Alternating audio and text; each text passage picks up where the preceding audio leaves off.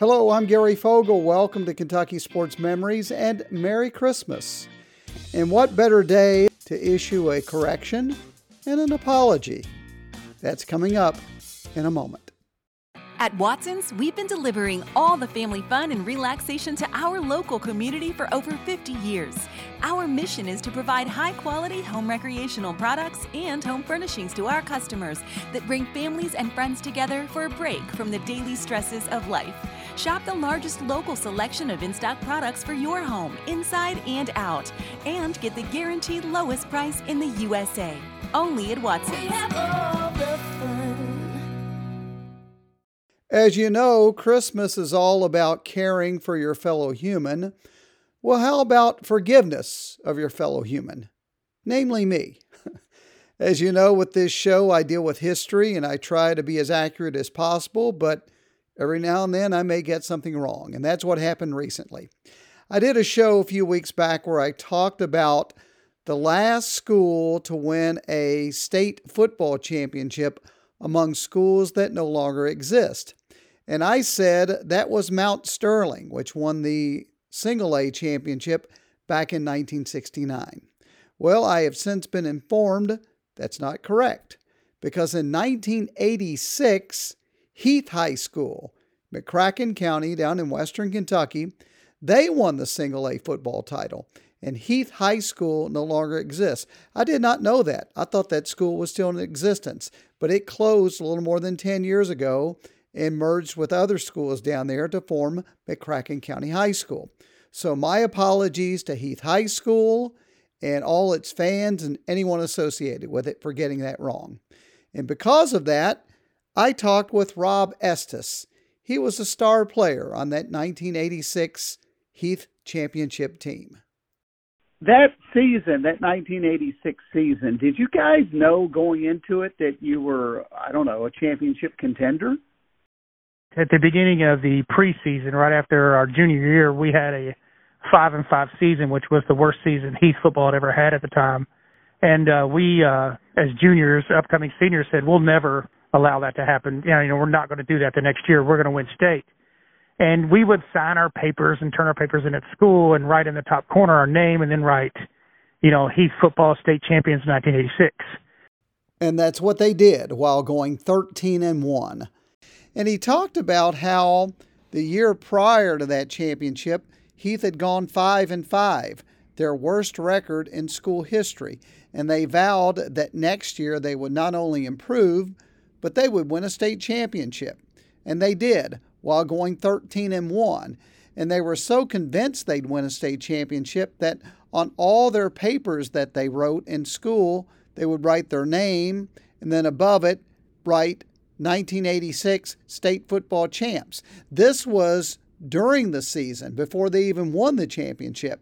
And he also talked about where else he kept those notes to remind him of the mission they were on at the time during that 1986 season.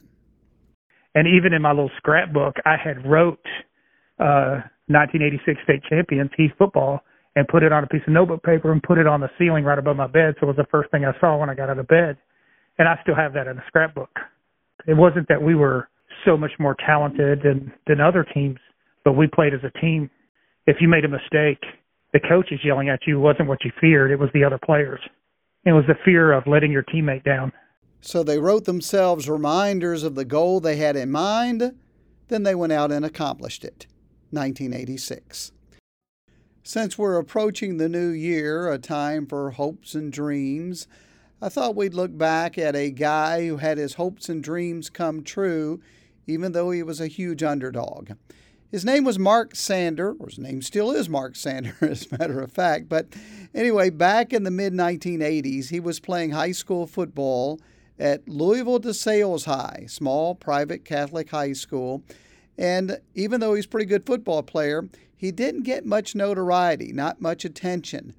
He went on to play at the University of Louisville, was a four year starter there, and became the school's all time leading tackler.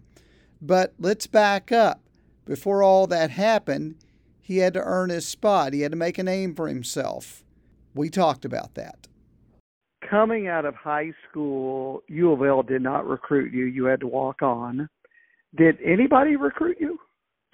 Yeah, Murray State. I actually had a full ride down there, and Frank Beamer was the coach who actually went on to Virginia Tech and did very well there. He was the coach back then, and uh I just I, have an older brother, Tony, he's six years older than me. He he said, "Hey, Schnellenberger's coming to town. You know, a year ago they just won the national championship. You know, down in Miami. Wouldn't you like to play for him?" I was like, "Well, uh, you know, I'm not getting anything from him." So I ended up just thinking, ah, "I'll give it a shot." So I walked on, and there you have it.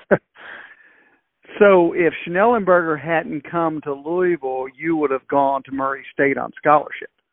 Uh, yes, sir. Probably so. Yes, sir. His last game of his career was that Fiesta Bowl win, January 1st, 1991, when U of L knocked off Alabama, biggest win in program history. But a few weeks prior to that game, he had to break up a bar fight. And when he did, he was stabbed in the stomach. Had to go into four hours of surgery, received 23 staples in his stomach, and lost 10 pounds. Yet, he still made it back to play in that Fiesta Bowl game. I talked to him about that. Did you ever have any doubt you were going to make it back for that game?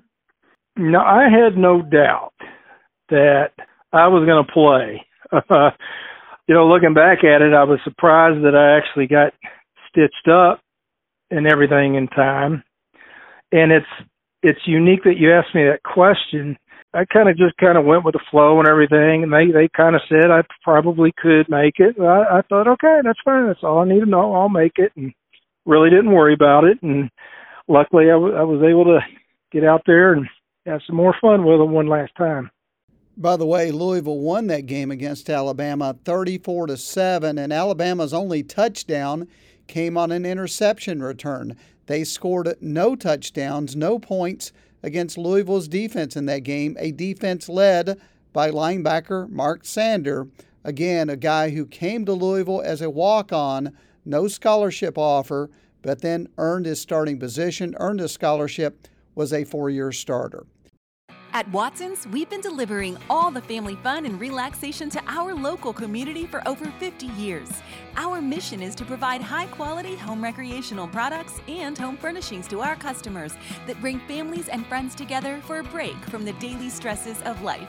Shop the largest local selection of in stock products for your home, inside and out, and get the guaranteed lowest price in the USA. Only at Watson's.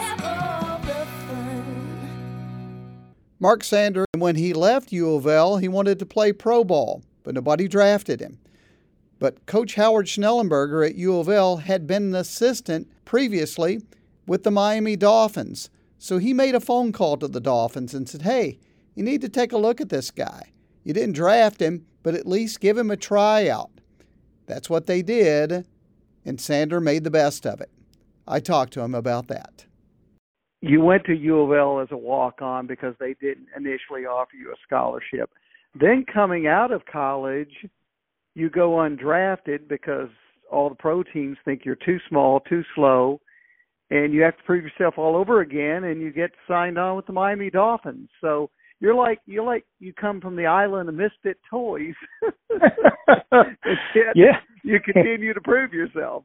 that's that's an awesome thing because the first year I was on practice squad, and I really think that whole year because I kept tabs. I was on the team the whole year as a practice squad player. And I think it was the only one in the whole NFL that was on the same team the whole year. Because practice squad players come and go a lot.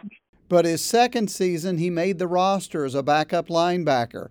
Finally got a starting position after an injury to a starter and in a Monday night game against Buffalo, he broke his hand in the second quarter, but played the entire game with a broken hand because he refused to come out. But at the end of that season, due to injuries, he was cut, and injuries pretty much ended his career in the NFL. But yet he made it a brief stay, something that someone thought would never happen. That'll do it for the show this week. Thanks so much for being with me. Have a great weekend. Gary Fogle, Kentucky Sports Memories.